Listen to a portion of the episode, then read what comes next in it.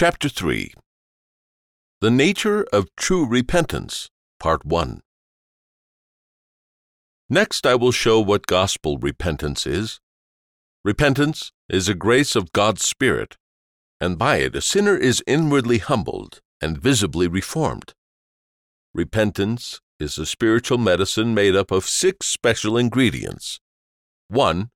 Sight of sin. 2. Sorrow for sin. 3. Confession of sin. 4. Shame for sin. 5. Hatred of sin. 6. Turning from sin.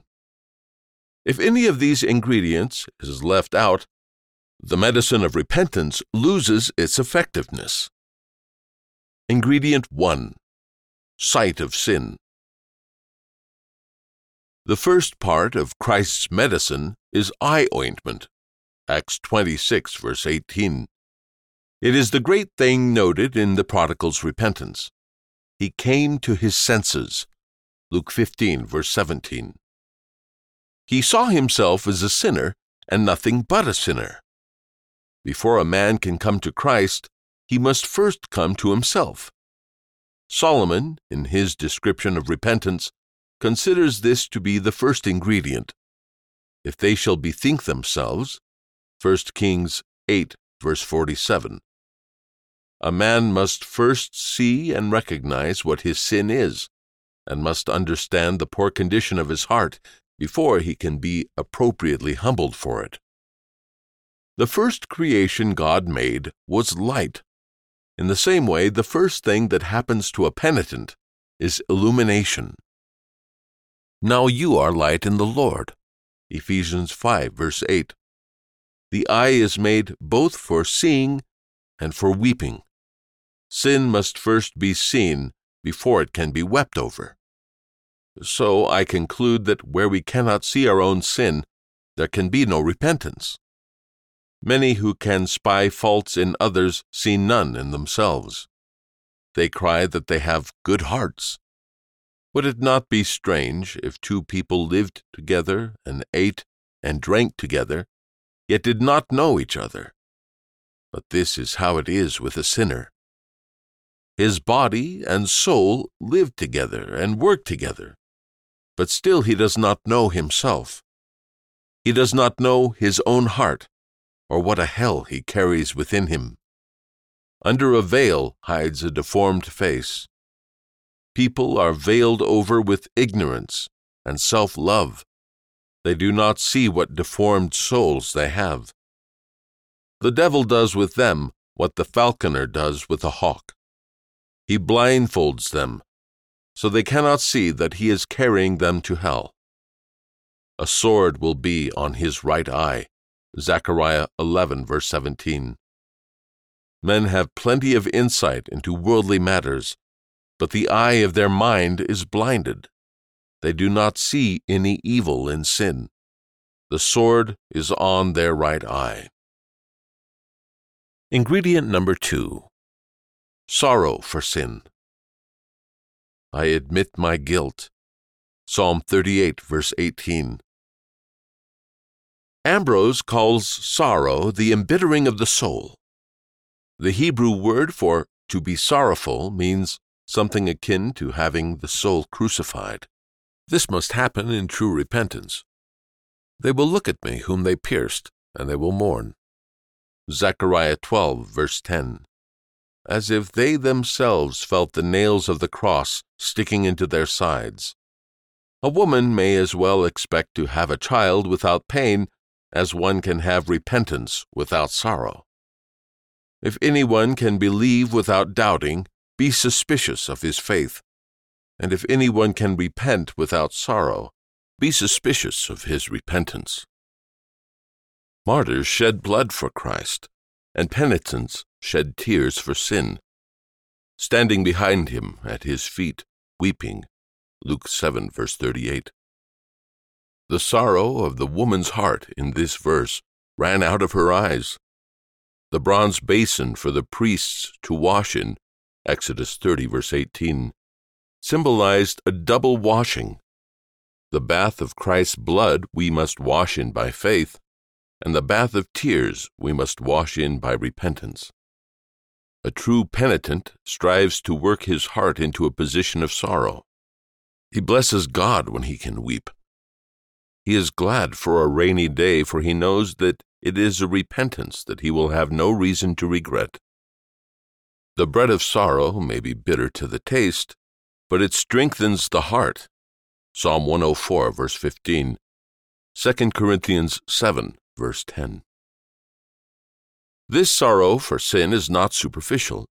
It is a deep and holy agony.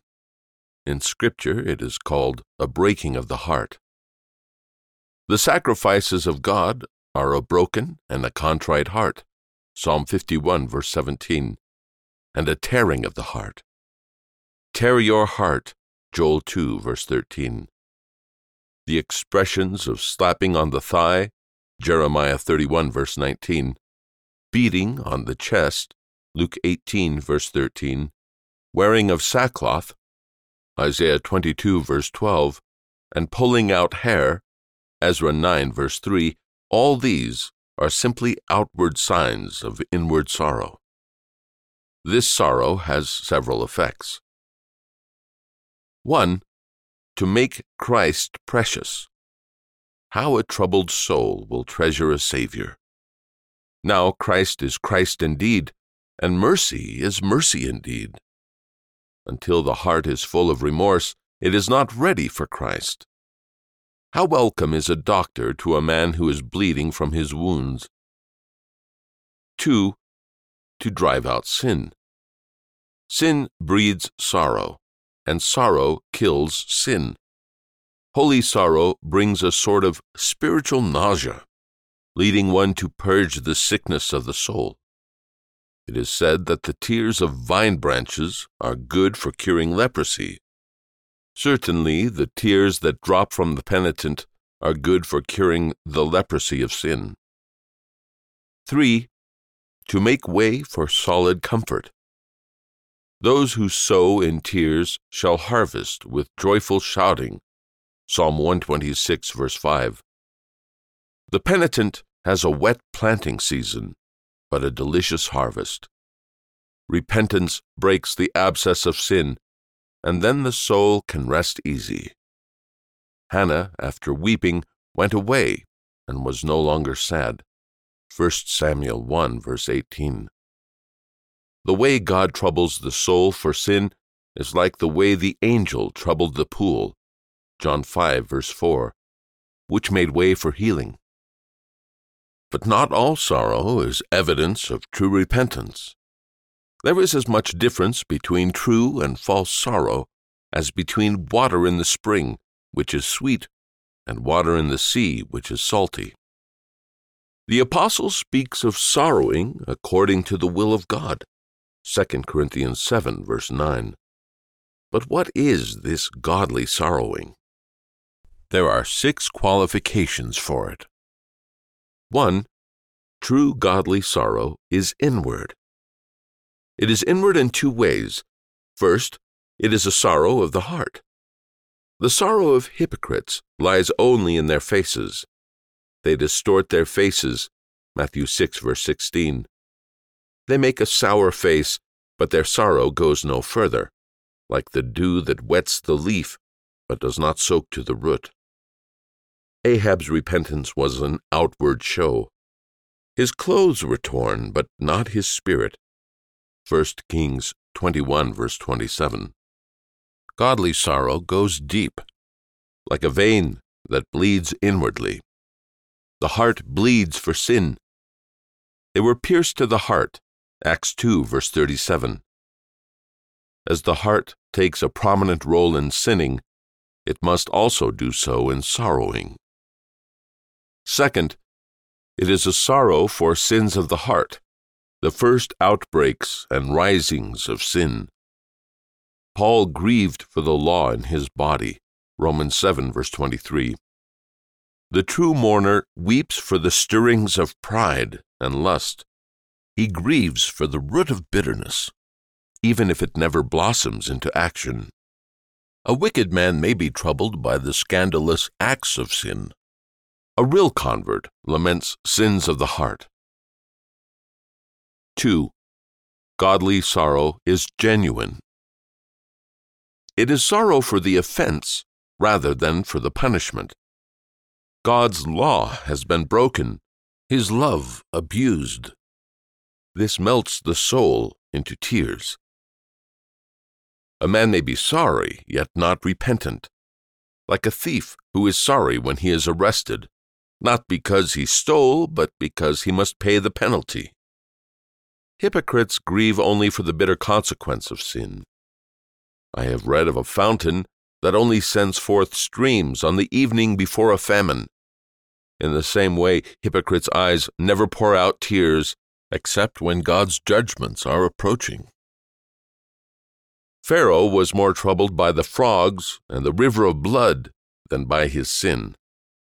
Godly sorrow, however, is grief for the transgression against God even if there were no conscience to strike, no devil to accuse, and no hell to punish, still the soul would be grieved because of the offense against God. My sin is constantly before me. Psalm 51, verse 3. David does not say, The sword of punishment is constantly before me, but my sin, that I should offend so good a God that I should cause my comforter pain. This breaks my heart. Godly sorrow shows itself to be genuine because even when a Christian knows that he is out of range of the gunshot of hell and will never be damned, he still grieves for sinning against the free grace that has pardoned him. 3. Godly sorrow is founded on faith. It is intermixed with faith, the boy's father cried out and said, I do believe. Help my unbelief. Mark 9, verse 24. Here, sorrow for sin was colored by faith, as we have seen a bright rainbow appear in a watery cloud. Spiritual sorrow will sink the heart if the pulley of faith does not raise it. Just as our sin is constantly before us, so God's promise must be constantly before us. Whenever we feel the sting of sin, we must look up to Christ, our bronze serpent. Some have faces so swollen with worldly grief that they can barely see. Weeping like this is not good if it blinds the eye of faith. If there is no dawning of faith in the soul, then it is not the sorrow of humility, but of despair. 4. Godly sorrow is a great sorrow. In that day there will be great mourning in Jerusalem, like the mourning of Hadad Rimmon. Zechariah 12, verse 11. Two suns set that day when Josiah died, and there was a funeral and great mourning.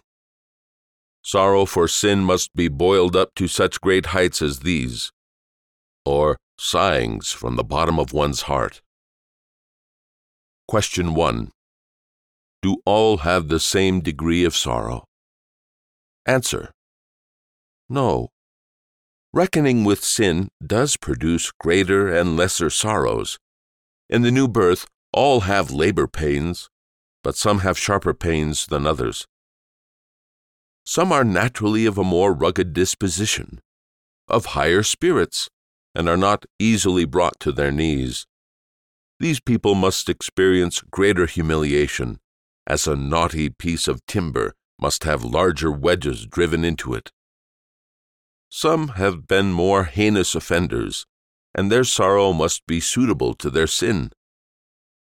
Some patients have their sores let out with a needle, others with a scalpel. Those who have sinned in the extreme must be more bruised with the hammer of the law. Some are designed and cut out for higher service, to be eminently instrumental for God, and these people must be humbled in a more powerful way. Those whom God intends to be pillars in His church must experience more intense and painful shaping. Paul, the prince of the apostles, who was to be God's flag bearer to carry his name before the Gentiles and kings, was to have his heart more deeply pierced by repentance. Question 2. But how great must sorrow for sin be in all? Answer. It must be as great as for any worldly loss. They will look at me whom they pierced, and they will mourn for him like one mourning for an only son. Zechariah 12, verse 10. Sorrow for sin must surpass worldly sorrow. We must grieve more for offending God than even for the death of loved ones. Therefore, on that day the Lord God of armies called you to weeping, to wailing, to shaving the head, and to wearing sackcloth. Isaiah 22, verse 12. This was for sin. But in the case of the burial of the dead, we find God prohibiting tears and shaving the head. Jeremiah 22, verse 10, 16, verse 6. This indicates that sorrow for sin must exceed sorrow at the grave, and with good reason. For in the burial of the dead, it is only a friend who departs. But in sin, God departs. Sorrow for sin should be so great that it swallows up all other sorrow, as when the pain of a kidney stone and a scraped knee meet, the pain of the stone swallows up the pain of the scrape. We should find as much bitterness in weeping for sin as we ever found sweetness in committing it. Surely David found more bitterness in repentance than he ever found comfort in Bathsheba. Our sorrow for sin must make us willing to let go of even those sins that brought us the greatest profit or delight. The medicine for sorrow shows itself to be strong enough when it has purged out our disease. The Christian has arrived at a sufficient measure of sorrow when the love of sin is purged out. 5. Godly sorrow, in some cases, is joined with restitution. Anyone who has wronged others by unjust or fraudulent dealing should, in good conscience, offer repayment. There is an express law for this. He shall confess his sin which he has committed, and he shall make restitution in full for his wrong, and add to it a fifth of it, and give it to him whom he has wronged. Numbers 5, verse 7. In a similar way, Zacchaeus made restitution. If I have extorted anything from anyone, I am giving back four times as much. Luke 19, verse 8. When Selimus, the great Muslim, lay upon his deathbed, he was urged by Pyrrhus to take the wealth he had stolen from the Persian merchants and give it to charity. But Selimus commanded instead that it should be sent back to the rightful owners. Should a Christian's creed not be better than a Muslim's Koran? It is a bad sign when a man on his deathbed bequeaths his soul to God, but his ill gotten goods to his friends. I can hardly imagine that God will receive his soul. Augustine said, Without restitution, no remission. And it was said by old Latimer, If you restore not goods unjustly gotten, ye shall cough in hell. Question 1. Suppose a person has wronged someone financially, and the wronged man is dead. What should he do? Answer. Let him restore his ill gotten gains to that man's heirs and successors. If none of them are living, let him restore them to God. That is, let him put his unjust gain into God's treasury by giving it to the poor. Question 2. What if the party who did the wrong is dead? Answer. Then they who are his heirs should make restitution. Listen to what I say. If there are any who have inherited wealth, and they know that the parties who passed down that wealth had defrauded others and died with that guilt on them, then the heirs or executors who possess that wealth are bound by conscience to make restitution. Otherwise, they bring the curse of God upon their family. Question 3. If a man has wronged another and is not able to restore, what should he do? Answer let him deeply humble himself before God, promising full satisfaction to the wronged party if the Lord should make him able, and God will accept the will for the deed. 6. Godly sorrow is abiding. A few tears shed in a passion will not suffice. Some will fall down weeping at a sermon. But it is like an April shower that is quickly over, or like a vein that is opened and soon stopped again. True sorrow must be a habit.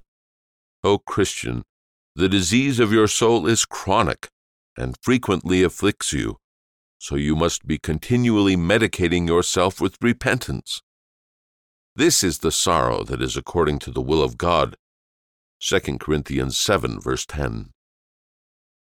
Those who never had any of this godly sorrow are so far from repentance. Such are A. The Romans Catholics, who leave out the very soul of repentance, boiling its work down to fasting, penance, and pilgrimages, in which there is nothing of spiritual sorrow. They torture their bodies, but their hearts are not torn. What is this but the carcass of repentance? B carnal Protestants who are strangers to godly sorrow. They cannot endure a serious thought, and they prefer not to trouble their heads about sin. Paracelsus spoke of an illness some have that will cause them to die in a frenzy of dancing. In the same way, sinners spend their days in mirth. They fling away sorrow and go dancing to damnation. Some have lived many years yet never put one teardrop in God's bottle, nor do they know what a broken heart means. They weep and wring their hands as if they were undone when their wealth and legacies are gone, but they have no agony of soul for sin. There is a twofold sorrow. First, a rational sorrow, which happens when the soul realizes the problem of sin and chooses any torture rather than to admit to it and second, a sensitive sorrow, which is expressed by many tears. The first of these is to be found in every child of God. But the second, which is a sorrow that runs from the eyes in tears, not all will experience. Yet it is very commendable to see a repentant sinner weeping. Christ considers the tender hearted to be great beauties and it is good for sin to make us weep. We usually weep for the loss of something good. By sin, we have lost the very favor of God. If Micah wept for the loss of a false god, saying, You have taken away my gods which I made, what more do I have? Judges 18, verse 24. Then we should certainly weep for our sins, which have taken away the true God from us. Some may ask the question of whether our repentance and sorrow must always be alike. Although repentance must be always kept alive in the soul, there are two special times when we must renew our repentance in an extraordinary way. 1. Before receiving the Lord's Supper. In the same way that the Passover meal is to be eaten with bitter herbs, our spiritual meal should come with bitter sorrow. Our eyes should be freshly wet with tears, and the stream of sorrow should overflow. A repenting posture is a sacramental posture. A broken heart and a broken Christ go together well. The more bitterness we taste in sin, the more sweetness we will taste in Christ. When Jacob wept, he found God. So Jacob named the place Peniel, for he said, I have seen God face to face. Genesis 32, verse 30. The way to find Christ comfortably in the sacrament is to approach the table weeping. Christ will say to a humble penitent what he said to Thomas Take your hand and put it into my side. John 20, verse 27. And let my bleeding wounds heal you. 2. At the hour of death. This should be a weeping season. It is the time to do our last work for heaven, and our best wine of tears should be saved for such a time. We should repent now that we have sinned so much and wept so little, that God's bag of sin has been so full and his bottle of tears so empty. Job 14, verse 17. We should repent now that we have repented no sooner, that the fortresses of our hearts held out so long against God before they were leveled by repentance. We should repent now that we have not loved Christ more, that we have not learned more virtue from him and brought more glory to him. It should be our grief on our deathbed that our lives have had so many blanks and blots in them, that our duties have been so tainted by sin, that our obedience has been so imperfect, that we have been so weak in the ways of God. When the soul is going out of the body, it should swim to heaven on a sea of tears. Ingredient 3 Confession of Sin. Sorrow is a passion so vehement that it must be released. It is vented at the eyes by weeping, and at the tongue by confession. The descendants of Israel stood and confessed their sins. Nehemiah 9, verse 2. I will go away and return to my place until they acknowledge their guilt. Hosea 5, verse 15. It is a metaphor alluding to a mother who, when she is angry, goes away from the child and hides her face till the child acknowledges his or her fault and asks for forgiveness. Gregory Nazianzen calls confession a salve for a wounded soul. Confession is self accusing. Behold, it is I who have sinned. 2 Samuel 24, verse 17. This is not the same in human conflict. No man is ready to accuse himself, but instead waits to hear from his accuser. When we come before God, however, we must accuse ourselves. And the truth is that by this self accusing we prevent Satan's accusations. In our confessions, we charge ourselves with pride, infidelity, and passion, so that when Satan, who is called the accuser of the brethren, charges us with these offenses, God will say, They have accused themselves already. Therefore, Satan, your accusations come too late. The humble sinner does more than accuse himself. In effect, he sits in judgment and passes sentence upon himself. He confesses that he has deserved to be turned over to the wrath of God. And hear what the Apostle Paul says If we judged ourselves rightly, we would not be judged. 1 Corinthians 11, verse 31. But have not wicked men, like Judas and Saul, confessed sin? Yes, but theirs was not a true confession. If confession of sin is to be right and genuine, these eight qualifications must be met. 1. Confession must be voluntary. It must come freely, like water out of a spring. The confession of the wicked is extorted, like the confession of a man being tortured. When a spark of God's wrath flies into their conscience, or they are in fear of death, then they will resort to confessions. Balaam, when he saw the angel's naked sword, could say, I have sinned. Numbers 22, verse 34. But true confession drops freely from the lips like myrrh from the tree or honey from the comb.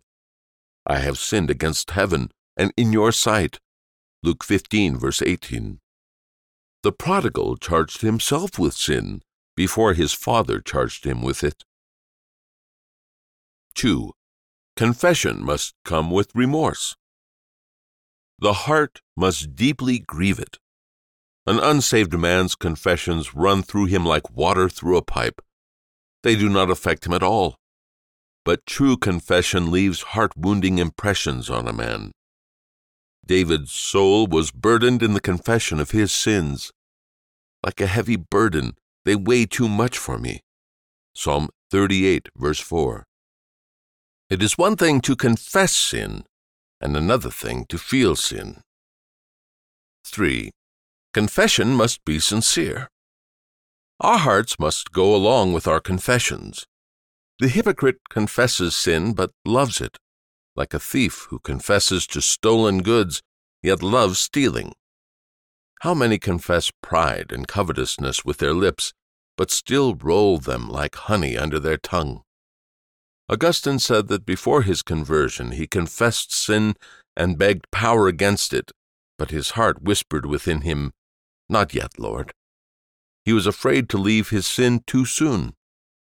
A good Christian is more honest. His heart keeps pace with his tongue. He is convinced of the sins he confesses, and he hates the sins he is convinced of. 4.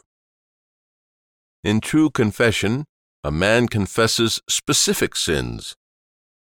A wicked man acknowledges he is a sinner in general. He confesses sin as a whole. His confession of sin is much like Nebuchadnezzar's dream in Daniel 2.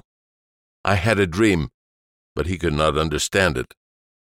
In the same way, a wicked man says, Lord, I have sinned, but does not know what the sin is, or at least he does not remember it.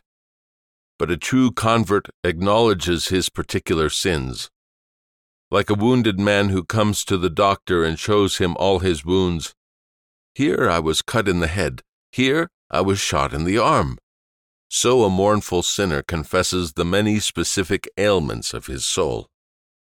Israel drew up a specific charge against themselves. We have served the Baals.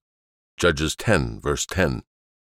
The prophet recites the very sin that brought a curse with it. Moreover, we have not listened to your servants, the prophets, who spoke in your name. Daniel 9, verse 6. When we diligently inspect our hearts, we may find some particular sin indulged. Point out that sin with a tear. 5.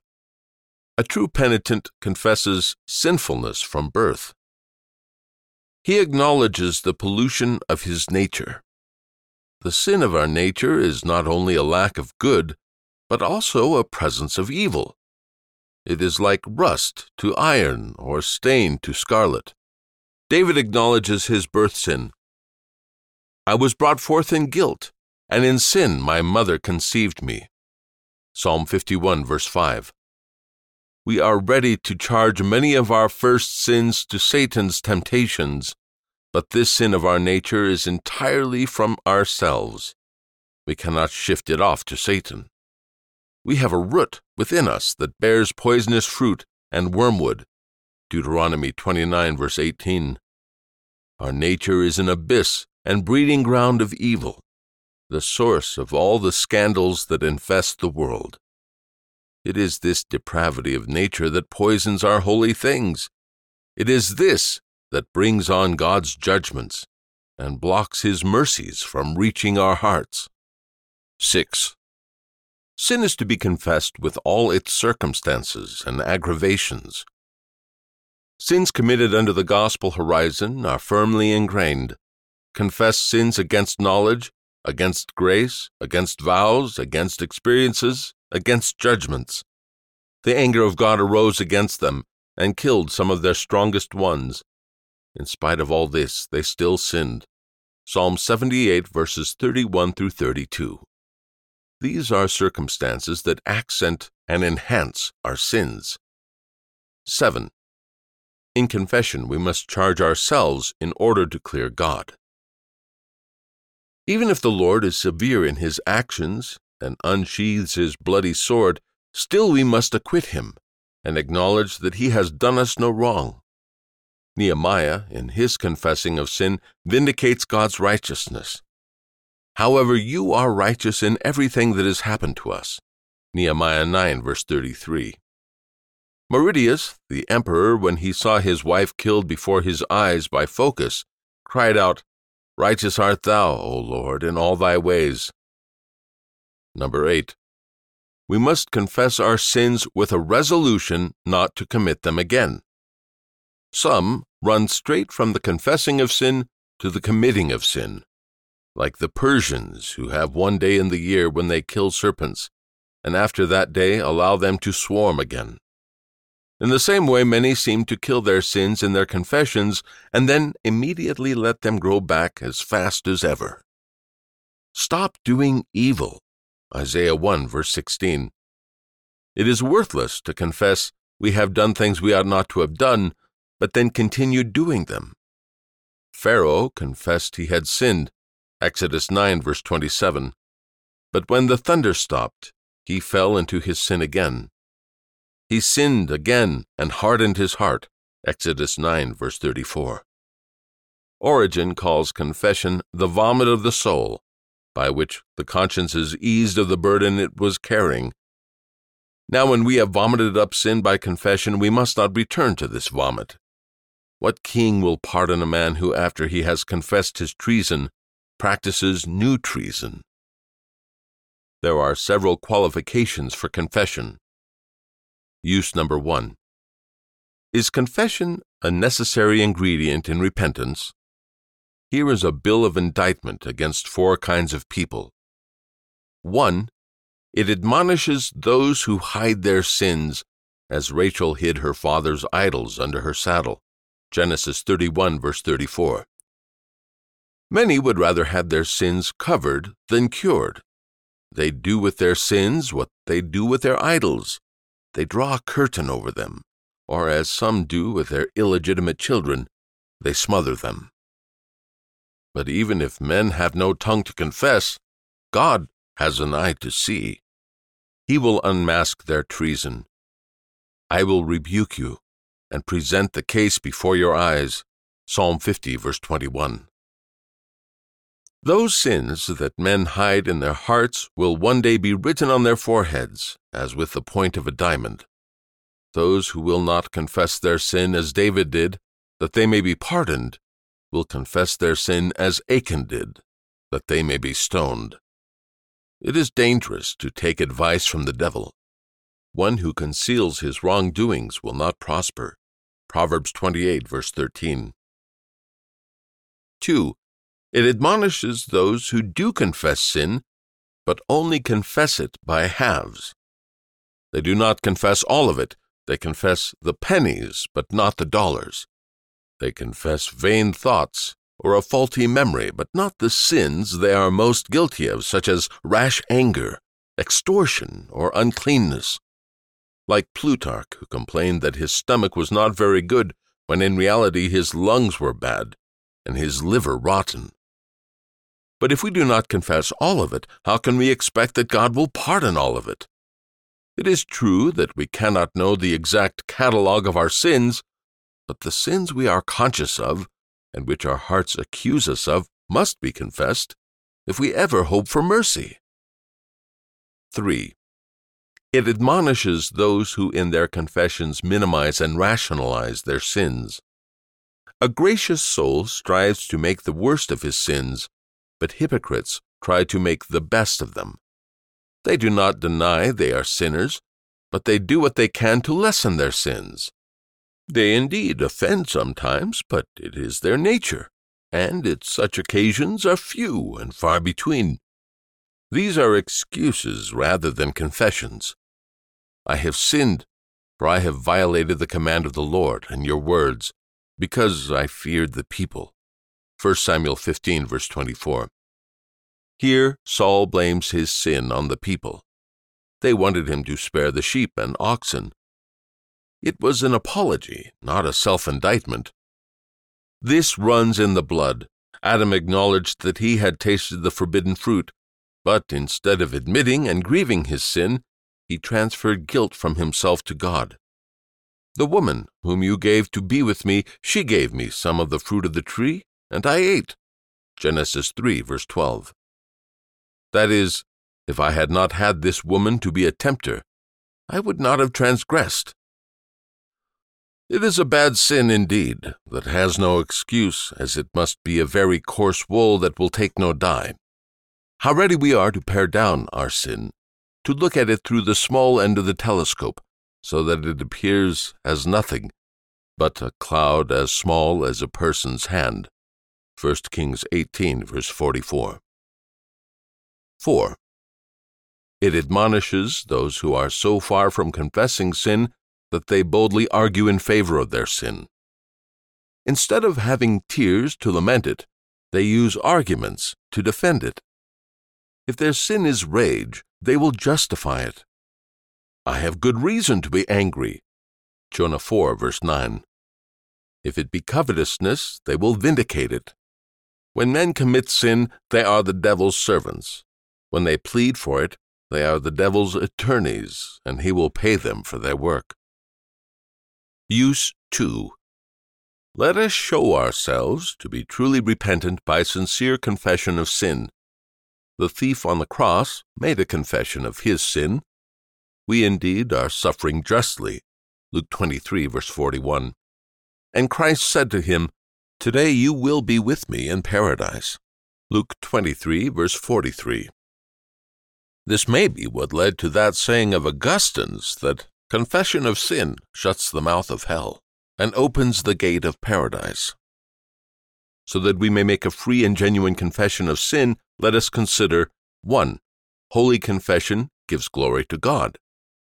My son, give, I pray thee, glory to the Lord God of Israel, and make confession unto him. Joshua 7, verse 19, KJV. A humble confession exalts God. What a glory it is to him that out of our own mouths he does not condemn us. When we confess sin, God's patience is magnified in sparing us, and his free grace is exalted in saving such sinners. 2. Confession is a means to humble the soul. He who considers himself a hell deserving sinner will have little room in his heart for pride. Like the violet, he will hang his head down in humility. A true penitent confesses that he mingles sin with all he does, and therefore has nothing to boast of. Uzziah, though he was a king, had leprosy on his forehead. He had enough to humble him. 2 Chronicles 26, verse 19.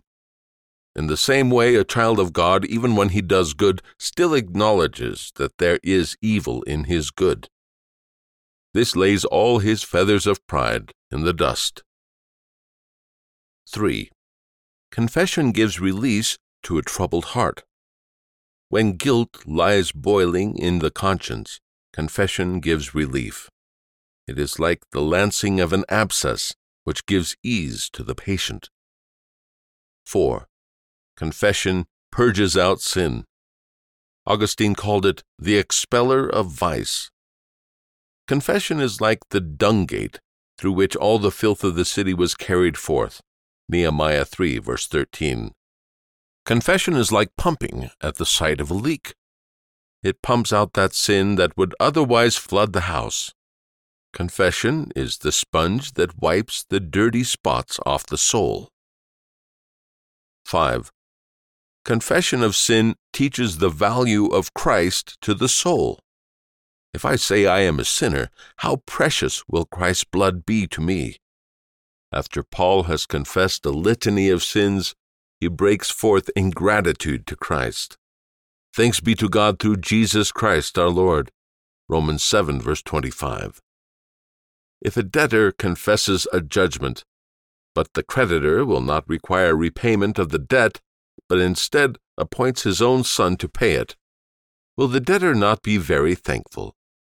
In the same way, when we confess our debt and know that we cannot repay it, even though we should forever lie in hell, how thankful we can be that God should appoint His own Son to lay down His blood for the payment of our debt. How free grace is magnified, and Jesus Christ eternally loved and admired. 6. Confession of sin makes way for pardon. No sooner did the prodigal come with a confession in his mouth, I have sinned against heaven, than his father's heart melted towards him, and he kissed him. Luke 15, verses 20 through 21. When David said, I have sinned, the prophet brought him a box with a pardon. The Lord also has allowed your sin to pass. 2 Samuel 12, verse 13.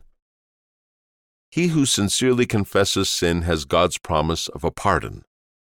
If we confess our sins, he is faithful and righteous, so that he will forgive us our sins. 1 John 1, verse 9. Why does the apostle not say that if we confess, he is merciful to forgive our sins? No, his forgiveness displays justice, because he has bound himself by promise to forgive in this way. God's truth and justice are at work for the pardoning of any man who confesses sin and comes with a repentant heart by faith in Christ. 7. How reasonable and easy is this command that we should confess sin?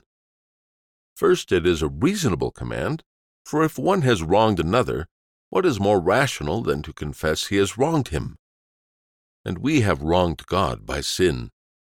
How equal and fitting it is that we confess the offense. Second, it is an easy command. What a vast difference there is between the first covenant and the second. The first covenant said, If you commit sin, you die. The second covenant says, If you confess sin, you will have mercy. In the first covenant, no certainty was allowed. Under the covenant of grace, if we simply confess the debt, Christ will be our certainty. Could there be a simpler method for the salvation of man than a humble confession? Only acknowledge your wrongdoing. Jeremiah 3, verse 13. God says to us, I do not ask for sacrifices of rams to alleviate your guilt. I do not ask you to part with the fruit of your body for the sin of your soul. Only acknowledge your wrongdoing. Simply draw up an indictment against yourself and plead guilty, and you will be sure of mercy. All this should make this duty a pleasant one. Throw out the poison of sin by confession, and this day is salvation come to thy house. Luke 19, verse 9, KJV. There is still one case of conscience left. Are we required to confess our sins to other people? The Roman Catholics insist upon this type of confession. One must confess his sins in the ear of the priest, or he cannot be absolved. They urge, confess your sins to one another, James 5:16, but this scripture has little relevance to their purpose. It may as well mean that the priest should confess to the people as well as the people to the priest. Confession to a priest is one of the Pope's golden doctrines. Like the fish in the Gospels, it has money in its mouth. When you open its mouth, you will find a coin. Matthew 17, verse 27. But though I am not for confession to men in the Roman Catholic sense, Yet I think in three cases there should be confession to men.